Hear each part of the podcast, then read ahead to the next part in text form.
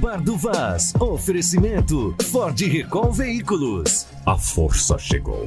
Uma empresa do Grupo Recall. Sim, tudo bem. Ok. Está entrando no ar mais um bar do Bahia.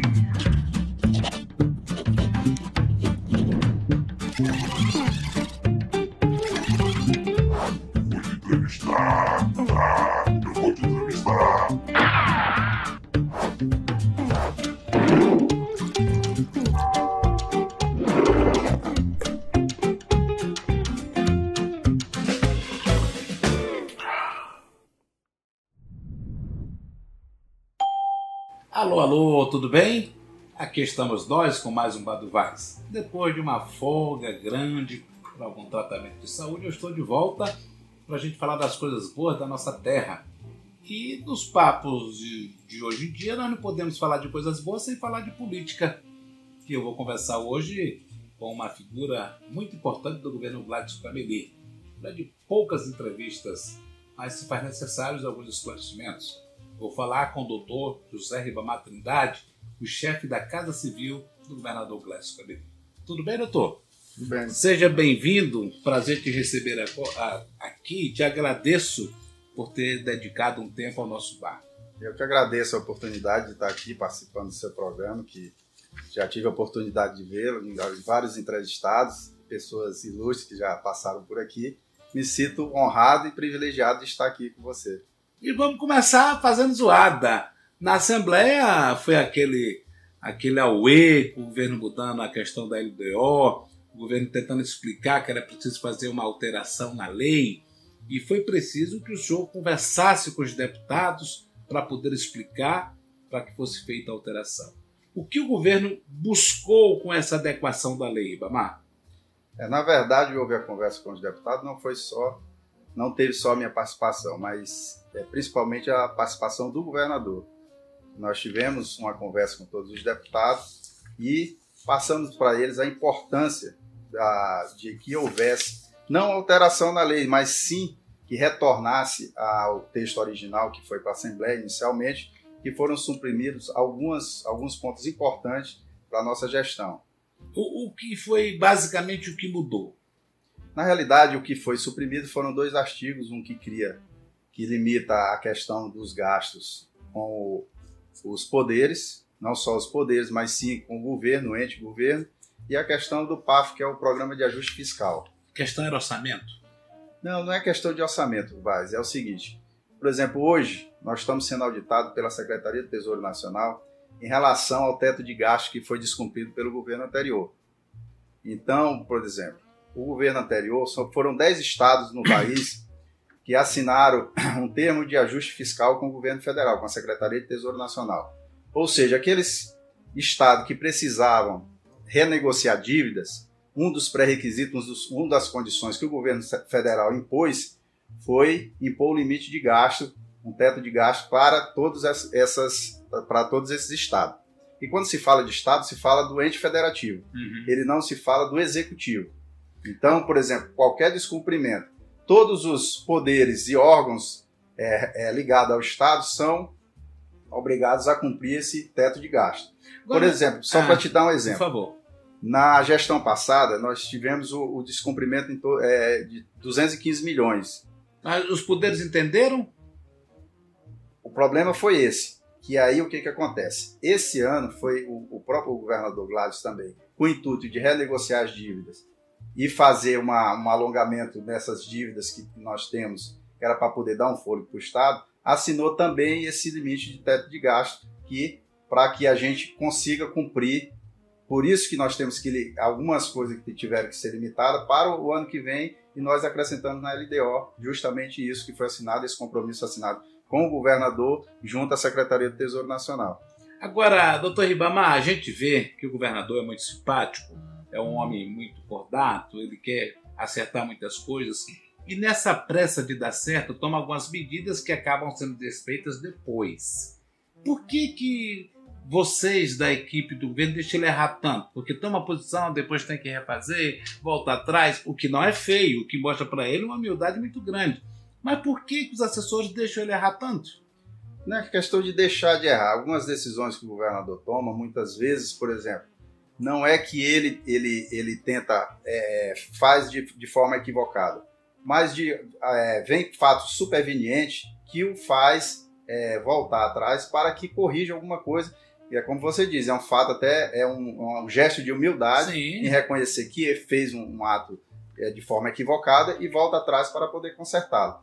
Então, na, na realidade, aquilo não é uma, uma questão de erro da assessoria ou do próprio governador, mas e sim fato superveniente que vem que quando ele toma aquela atitude, ele não tem conhecimento. E a partir do, do, do momento que ele tem conhecimento, ele humildemente volta atrás e refaz o ato.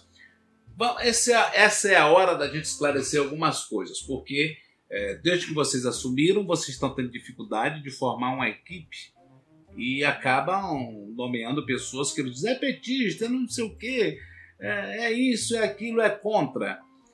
Por que, que se nomeou essas pessoas e por que, que elas levam essa pecha de petistas quando na verdade são profissionais de carreira? É, na realidade. Isso incomoda vocês? Não, na realidade, Vaz, a gente, o governo, o governador Gladys Cameli, quando foi para a gestão, qual foi o lema dele? Fazer uma gestão responsável e profissional. Você sabe muito bem que hoje a gestão pública ela não pode ser totalmente politizada, Sim. porque se você politizar totalmente a gestão pública, você cai no mesmo erro dos governos passados. Então o governo Gladys é um governo da mudança. Qual a mudança? Fazer uma gestão responsável e com profissionais. E você tem que, é, o pessoal tem que entender que ao longo desses 20 anos, as pessoas que trabalharam com os governos anteriores, o governo petista, foram pessoas que se prepararam. Então, essas pessoas têm que ser aproveitadas pelo Estado. Você não pode jogar uma mão de obra que essa mão de obra foi qualificada pelo Estado, pelo, pelo poder público. Foi com recursos do, do, do contribuinte que essas pessoas foram qualificadas. Então, em algum momento, você tem que aproveitar essas pessoas que têm conhecimento, que foram preparadas, não só para os governos do anterior ou para partidos, elas foram preparadas para o Estado, para servir o Estado, porque foram é, qualificadas com dinheiro público. Então você tem que, que, aproveitar essa mão de obra que foi qualificada pelo próprio poder público. Então nós podemos deixar de fora muitas vezes as pessoas que prestaram serviço para a gestão anterior, não quer dizer que elas eram filiadas a partido ou que eram petistas. Foi um período em que o PT governou, obviamente que era ele que estava no poder, as pessoas fazem ligação, mas geralmente nem sempre são, né? Exatamente. Por exemplo, né, porque senão você vai é, é, penalizar. Apesar de que cada cidadão tem direito de escolher o partido que quiser. Claro, isso aí para você ver que demonstra que o governador Gladys Cameli ele quer fazer uma gestão sem cor partidária. A cor Sim. dele é a bandeira do Estado. Então, para se fazer uma, uma gestão responsável, você tem que pegar pessoas qualificadas. E lá, ao longo desses 20 anos, essas pessoas foram qualificadas pelo próprio poder público, pelo, com o dinheiro do contribuinte. Então, por que não aproveitá-las?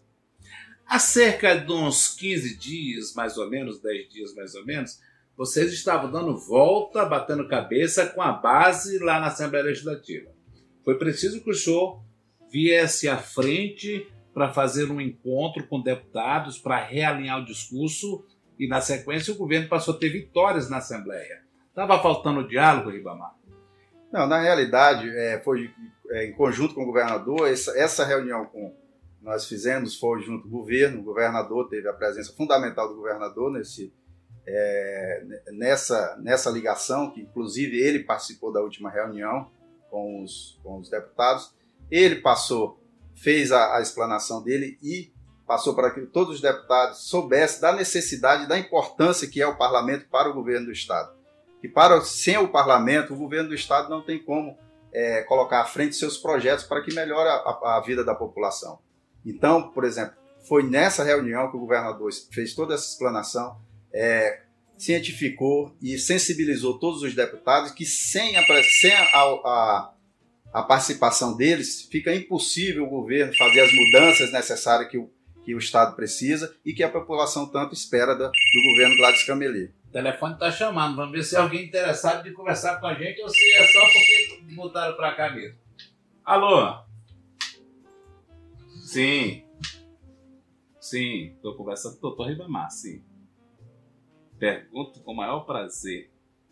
Obrigado. Doutor, a pergunta é o seguinte: calendário, é, calendário agora é da base do governo? Ele votou com o governo nas últimas votações que teve. O que, que aconteceu? Sim, Obrigado. Pode responder, pode responder. É, estamos conversando sim com o deputado Calegaro. Há uma tendência que ele venha para a base do governo. Estamos na- nas tratativas ainda e uma tendência forte que ele venha, porque ele acredita no, no, no, no plano, no projeto do governo Gladys Cambeli e quer participar e quer fazer com que esse plano vá à frente, porque ele sabe que esse plano é o melhor para o Estado e é o melhor para a população. Ele fez alguma proposta para vir para a base do governo? Não, há conversas políticas e você sabe que geralmente um parlamentar, quando vem para a base do governo, ele tem que incorporar aquilo que o governo pensa. Então, o que ele acredita é que ele pode contribuir com o governo para que o governo possa eh, fazer um trabalho que, é- que, que reflita na população em geral. Agora, vamos fazer, falar um pouco mais, vamos ampliar mais o nosso papo. O governador tem dito que pode ser a salvação eh, da administração dele, essa negociação dessa dívida, ou seja, ele fala disso vai vender uma dívida. O que é essa dívida que o governador quer vender? Quanto é e onde é que salva o governo? Na realidade, não seria a questão da. seria uma renegociação de dívida, ou seja, a trazer um fôlego para, para o Estado, alongar mais essa dívida, porque o que que não foi ele que fez. Exatamente. Você sabe que hoje o Estado herdou uma dívida do- da gestão anterior em torno de 3,8 bilhões. Bilhões. Bilhões. É, em operações de crédito e, e, outros, e outros tipos de, de, de despesa. Então, o que, que o governador está fazendo? Agora, essas dívidas, nós estamos tendo que fazer as amortizações dessas dívidas. Não Começar só pagar os juros, começar realmente a pagar. Porque o governo anterior Acabou a carência. acabou a carência e agora nós temos que, além de, de pagar os juros, nós temos que fazer as amortizações. E isso gera um custo muito alto para o Estado. Você, para você ter uma ideia, até o final do ano, é, de, de esses últimos três meses, nós vamos pagar em torno de 200 milhões. Agora você imagina se isso fosse investido no Estado, na saúde, na educação, na segurança, que a população tanto merece. Então o Estado, isso, isso de uma certa forma, sufoca o Estado e deixa o Estado sem poder de investimento e sem dar o retorno para a população que a população tanto merece. E se não pagar, E se não pagar, nós vamos ter, nós temos problemas porque quem é o, o avalista, quem é o garantidor dessas dívidas é a União. Então, se não pagar essas dívidas, nós temos o FPE bloqueado e você sabe muito bem que a receita do Estado é praticamente dependente do FPE. Nós, nós temos em torno de 70% a 72% da receita do Estado oriundas do FPE, oriundas da União. Então, qualquer é, qualquer repasse desse que for bloqueado inviabiliza totalmente o Estado. O Estado não vai ter dinheiro para pagar a folha de pagamento e praticamente para o Estado. e como estão as negociações? Alguém se interessou? Quanto é que ofereceram para voltar de troco, digamos assim, para o governo? É, na realidade, nós temos nós, porque nós temos as dívidas internas e as dívidas externas. O que é, nós estamos tentando, que o governador está tentando negociar, são as dívidas internas, ou seja, com bancos nacionais. Porque com os bancos internacionais não é interessante, porque a própria taxa já é uma taxa baixa. Não seria interessante renegociar. A taxa do- dos bancos internacionais é um, é um custo já que não é tão alto para o Estado. Agora, essas, essas operações de crédito internas, que é o Banco do Brasil, BNDES, Caixa Econômica, os juros são elevados. Então, há é, a negociação nessas dívidas, que se tenta reduzir os juros e alongar a dívida para que o Estado tenha um fôlego para poder ter poder de investimento. Eu sei que é muita coisa, provavelmente o número o senhor nem empenha, mas eu tenho que querer saber. Quanto o governo paga mensalmente por dívidas de empréstimos? Na realidade, essas dívidas não são mensais, elas vêm amortizações, às vezes semestrais e bimestrais. Então, Hum, esse número não é Entendi, entendi. entendeu? Então, por exemplo, nós temos algum- algumas que vencem agora. Por exemplo, agora em outubro, o governo teve que desembolsar 50 milhões. Em novembro, nós vamos ter que desembolsar 70 milhões. E em dezembro, mais 90 milhões, tudo oriundo de operações de crédito e amortizações. Mas calma, que o governador disse que o 13 terceiro está garantido, é verdade? É verdade. Nós estamos trabalhando, inclusive, há um esforço da equipe econômica do Estado em garantir, porque desde o início, uma das coisas da prioridade do governador sempre foi a folha de pagamento. Você vê que nós já tivemos o, governo, apesar de ter herdado uma, é, é, muitas dívidas e ter pego um Estado sucateado e muitas vezes é, fal- muita falta de estrutura para trabalho, mas houve alguns avanços. Você vê que nós conseguimos pagar o 13 terceiro da gestão anterior, que não foi pago. Conseguimos pagar o, o mês de dezembro do ProSaúde, que não foi pago. Conseguimos pagar é, dívidas anteriores em relação a remédios dos hospitais, em relação à alimentação de, de hospitais, de presos, é, algumas coisas que estavam inviabilizando o Estado, por exemplo, é, convênios com, com o Hospital Santa Juliana, com a Ansal em Cruzeiro do Sul, tudo isso foi, se nós não pagássemos, ia inviabilizar o Estado em relação ao atendimento na saúde, na segurança e algumas, em alguns pontos. E ainda por cima tivemos ainda um avanço, por exemplo, você vê que o governo anterior não contratou ninguém. No primeiro semestre do governo Gladys, ele já fez uma contratação para a segurança pública, contratou em torno de 500 policiais, entre policiais civis e militares, fez contratação de 200 professores, inaugurou o pronto-socorro, inauguramos uma biblioteca pública, fizemos investimento dos ramais no interior, fizemos alguns convênios com a prefeitura do interior para que pudesse é, investir em infraestrutura na, nos municípios. Temos a previsão de inauguração do INTO no, dia 3, eh, no final do, do, ano. Temos a inauguração da UPA de Cruzeiro do Sul, que deverá ser dia 11 de, de novembro. Temos o início das obras do Hospital de, de Sena Madureira, que será dado no início de novembro. Então, apesar de ter pego, ter, termos pego um Estado no caos financeiro e sucateado, mesmo assim o governador Gladys Cameli conseguiu ter alguns avanços e fazer algumas, alguns investimentos no Estado. Você vê que, ao contrário do governo passado, nós adiantamos os 50% do 13 terceiro. Então, além do, do 50% que nós pagamos dele, já conseguimos pagar o nosso 50%. Na verdade, foi o que movimentou a economia naquele período que vocês soltaram em julho, se eu não me engano. Foi, lá em julho. Agosto. É, foi o que segurou um pouco, porque o mercado está retraído, né? É, mas é por isso que eu estou lhe dizendo, mas inclusive, por quê? Porque nós não temos o poder de investimento, porque nós temos muitas dívidas é como eu dei um, um, um, próprio exemplo. Se nós tivéssemos 200 milhões para fazer investimento, quanto não circula, circularia no Estado? Quanto não teria de é. dinheiro para poder fazer, para poder gerar emprego na construção civil, que é a mais afetada? Você sabe que a construção civil é o que mais afeta, porque quando não tem, não tem emprego, aí os jovens não têm opção, Sim. a opção é se, é, se aliar Pronto, a, a, a, facções criminosas. Então, quando a construção civil está aquecida, você pode ver que o índice de, de violência ele, ele, ele, ele diminui. O doutor Ribamar, não é meio irônico é, pagar 13 terceiro no dia 13, na sexta-feira 13? Foi coincidência ou foi ironia? Não, acho que não, não, não, vejo por esse lado. Mas foi uma, uma data em que o governo teria, teria disponibilidade financeira para fazer o pagamento. Vi falar que nem vai ter um gato preto nessa sexta-feira, vai ser um gato branco. Eu acho que é azul.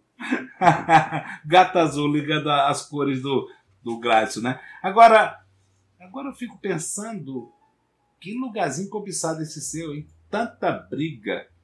O que é que acontece com esse pessoal, Eles, eles querem o seu lugar, eles discordam, eles não entendem que tem a questão logística que vai ter que ser apresentada para o governo, que não pode ser só o gosto de todo mundo. Tem muitos pedidos por lá? É, porque Desagrada muita gente? A Casa Civil é um órgão que é muito ligado ao, ao, ao, diretamente ao governador, ou seja, é a Casa Civil, é a secretaria que dá todo o suporte para o governo em relação não só administrativamente, como juridicamente, e o acessório. Então, essa proximidade talvez é, despeste nas pessoas a, a cobiça pelo, pelo cargo, mas eu vejo com naturalidade essas Você questões. se mantém tranquilo? Tranquilo, sempre tive uma Não te esquenta a cabeça, não? Não, porque a minha, a minha convicção, eu trago da, da. Pode da, continuar falando. Eu trago da vida privada para a pública em relação à questão de ética, honestidade e transparência. E eu tenho esse foco sempre que é ser ético, profissional e, e honesto com as pessoas e transparente. Pode falar. Sim. Sim, tá. Peraí. É... O internauta quer saber aqui o seguinte quem bate em Gladys bate em Ribamar, a pergunta é o seguinte: é porque ultimamente, por exemplo, você tem pegado as, pego as pancadas todas do Gladys direcionado ao governador. Eles querem atingir o Gladys batendo em você? E vice-versa? Quem bate Ribamar bate no Gladson? Ah, com certeza. Obrigado. Nós estamos ali para dar todo o suporte para o governador, estamos ali para auxiliar, para poder evitar qualquer tipo de, de interferência externa qualquer tipo de, de, de, coisas que possam afetar a sua pessoa, não só como a pessoa do governador, como o seu governo. Então, estamos ali focados em defender o governo, defender o governador e fazer uma, uma, uma administração mais transparente e responsável possível. tá focado, mas tem a hora assim que quase dá para sair do sério. Fala a verdade. Não, a gente sempre tem que manter a postura. Você sabe que o administrador público ele tem que ter, tem que ter uma postura de.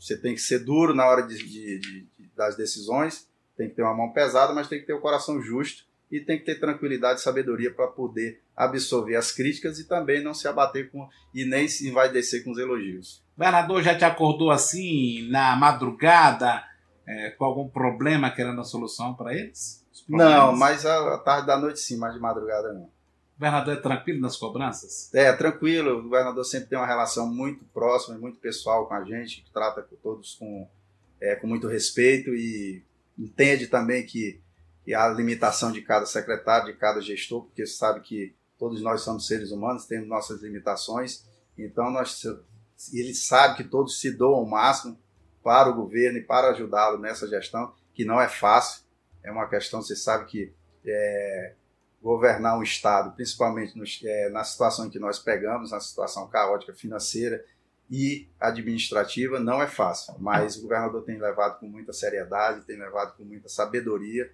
e, acima de tudo, com respeito a todos os seus subordinados. Vou te fazer uma pergunta, não me leve a mal pelo tom da pergunta, pelo assunto. E a República do TCE, a qual o senhor encabeçava, ela acabou dentro do governo? Agora, recentemente, o Gladys exonerou o Oscar Abrantes, o controlador-geral, que disse que era o homem todo poderoso. Acabou a, a força da República do TCE ou não tem República do TCE? Foi uma coisa criada pela oposição? Na realidade, essa República do TCE acho que foi criada por algumas pessoas, não sei pela oposição, mas sim, às vezes, até pela parte da imprensa. Eu não sei de onde saiu, de onde surgiu.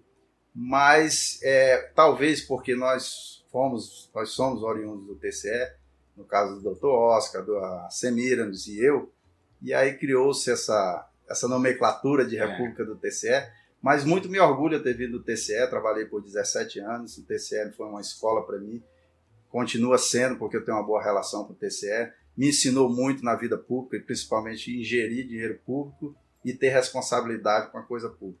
Então é por isso que esse serviço técnico nós vamos colocar é, a favor do governo para que a gente possa, inclusive, essa questão fiscal e financeira do Estado, ajudar o Estado a equilibrar as contas e para que no próximo ano a gente consiga fazer os investimentos e o governador dar a resposta para a população que tanto merece. Por falar em TCE, seria Ribamar o nome de Gladys para próximo conselheiro do TCE? É, isso é uma pergunta que você teria que fazer para ele. claro, muito me orgulharia ser indicado, isso não, e sem dúvida, isso é orgulho para qualquer servidor público, não só servidor público, mas para quem presta serviço ao poder público. E, e eu, sino, eu vindo do TCE, oriundo do TCE, por lá, pra, trabalhei por 17 anos é, assessorando o conselheiro Malheiro, seria uma honra e um prazer, com certeza. Você diz mais sim ou mais não para as pessoas que vivem o tempo todo na sua antessala, marcando audiência, querendo falar com você, fazendo um pedidozinho? É mais sim ou mais não? Você é o estilo durão? Não, não, eu sou estilo durão. Eu sou justo com as pessoas, falo, procuro fazer aquilo que é possível, dentro de uma realidade do Estado e dentro da legalidade. Conhecedor dos números do Estado, por trabalhar no TCE, por conhecer fiscalização, por conhecer orçamentos, o senhor diria que os tempos são bons, promissores para que o governo possa concluir a gestão e o senhor acha que vai dar para fazer uma boa gestão? Sim, eu acredito que podemos fazer uma boa gestão, principalmente agora em nível nacional, que há uma, a, o governo federal está fazendo as reformas necessárias para que o país comece a andar, porque o país, o, a União, o Estado em si, o, o, país indo bem, o Estado vai bem. Como eu já falei, nós somos dependentes em torno de 70% da receita da, da transferência da União. Então, se o país vai bem, o Estado vai bem. Você vê que, ah. mesmo com, com todas essas, é, essas dificuldades, não houve nenhum fato econômico no país e nem no Estado que pudesse é, elevar a economia e as receitas. E mesmo assim, o Estado, tá, o governador está conseguindo fazer muitos muitos avanços nesse, é, nesse, nesses últimos dez, aliás, nesses dez meses de gestão. Preocupa o governo do Acre, governador Glácio Cameli, o fato de não ter sido aprovado até agora a entrada dos estados nessa reforma da Previdência? Na realidade, nós estamos atentos a isso.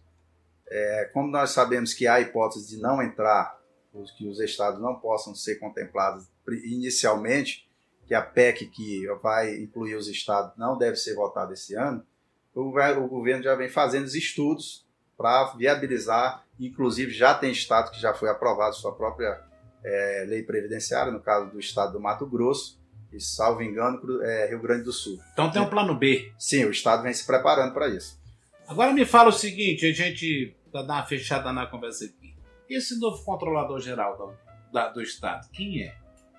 Na realidade, é uma, uma indicação pessoal do governador. Nós não sabemos que é uma pessoa que, capacitada, já vem do serviço público, veio de um órgão de controle também, que é o Tribunal de Contas, já tá, passou pelo Tribunal de Contas do Estado do Amazonas e, e o Tribunal de Contas do município do Amazonas.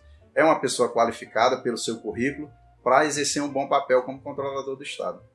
Muito obrigado, doutor, por esse papo Eu que maravilhoso. agradeço. Leve o meu abraço à secretária de comunicação, Silvânia Pinheiro, que sempre tem sido muito gentil com todos os jornalistas, não só com a C24 Horas, mas atende muito bem os jornalistas, isso é importante. Obrigado pelas informações quando você é procurado também. Isso mudou um pouco a questão da linguagem, da comunicação.